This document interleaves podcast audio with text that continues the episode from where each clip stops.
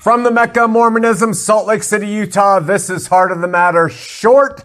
I'm your host, Sean McCraney. What does the phrase God so loved the world mean to you? For some people, it means, hey, you know, he loved us enough that he gave his son. You believe on him. You better, because if you don't, God who loved you is going to punish you. Some people take it that. Some, uh, literally, some people say it means something else. I want to tell you what I think that means. All right.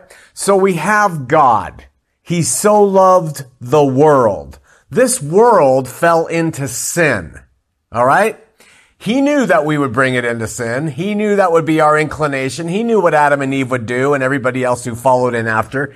So God, He looks at this world. It's got messed up DNA because of the fall. It's got messed up genetics. I guess that's the same thing. Our nature is bad. We, we have fleshly natures. Our nurture is bad. Our parents don't know, didn't know what the hell they were doing when they, when they brought us into the world and trying to raise us up. They, they did all kinds of stuff. We had bad experiences. We subjected ourselves to drugs and parties and law breaking and all sorts of stuff. And then we have the, some people want to really focus on the dark, evil Satan thing going on you know, that is working around us. Temptation, sin, defects, choices, failures. God so loved that world is how I see it. He so loved that spinning ball of we have messed up that he gave his only begotten son. And what did he do? He saved the world from its DNA, it's genetics, it's nature, it's nurture, it's experience, it's choices, it's evil. He saved the world from Satan and his power, from hell, from uh, defects. God so loved the world, he gave his son, and that son took care of all of that stuff. So you could, you could almost put God up here as white, and he comes down and he circles the world in white. All right.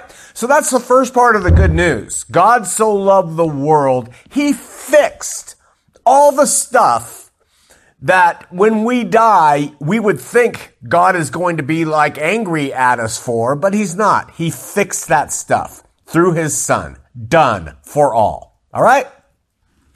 The second part of this world now having been fixed is what do we do in response? There are people on this earth, most people don't give a rat's ass about what God did for the world through his son. They don't care. They think that life is theirs, that, that they can do what they want, and God still loves them. He saved them unconditionally. And they will get their reward.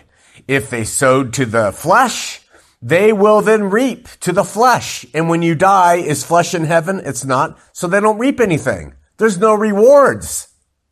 But those who are on this globe where God fixed everything, who seek Him and want Him, they search for Him and they receive the Holy Spirit that God sends to any who is seeking for Him and they seek that Holy Spirit. And when they find that Holy Spirit, they pursue Him. Now, so we have this world, we have it fixed by God, and then we have us on this world, people, and we choose to either live our life without God or we say, hey, I want what He's given us and we receive the Holy Spirit. And from that point, we might go to churches.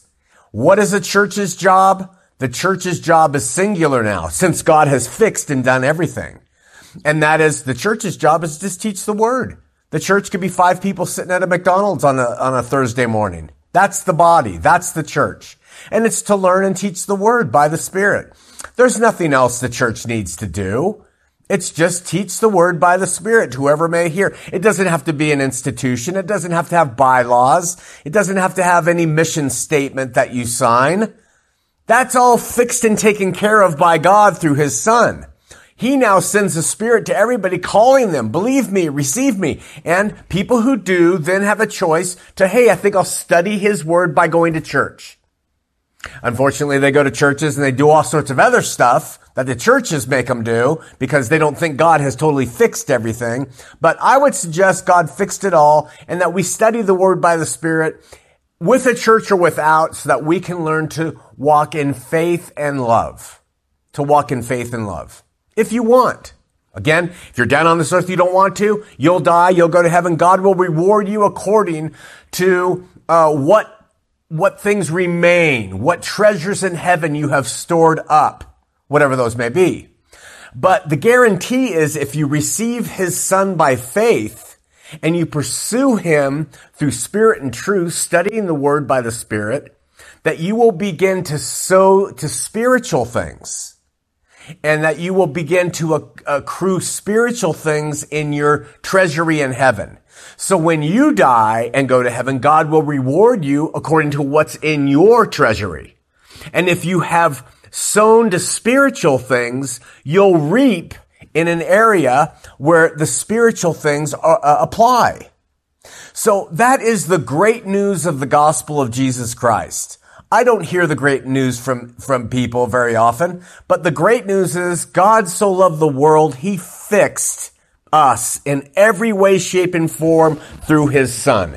And then he removed all the wrath and animus he had against the world, and God's reconciled to that world, and every individual then is free to choose how they want to live their life. Some want to live their life dedicated to the God who saved them. They are contributing to the uh, spiritual treasuries in heaven.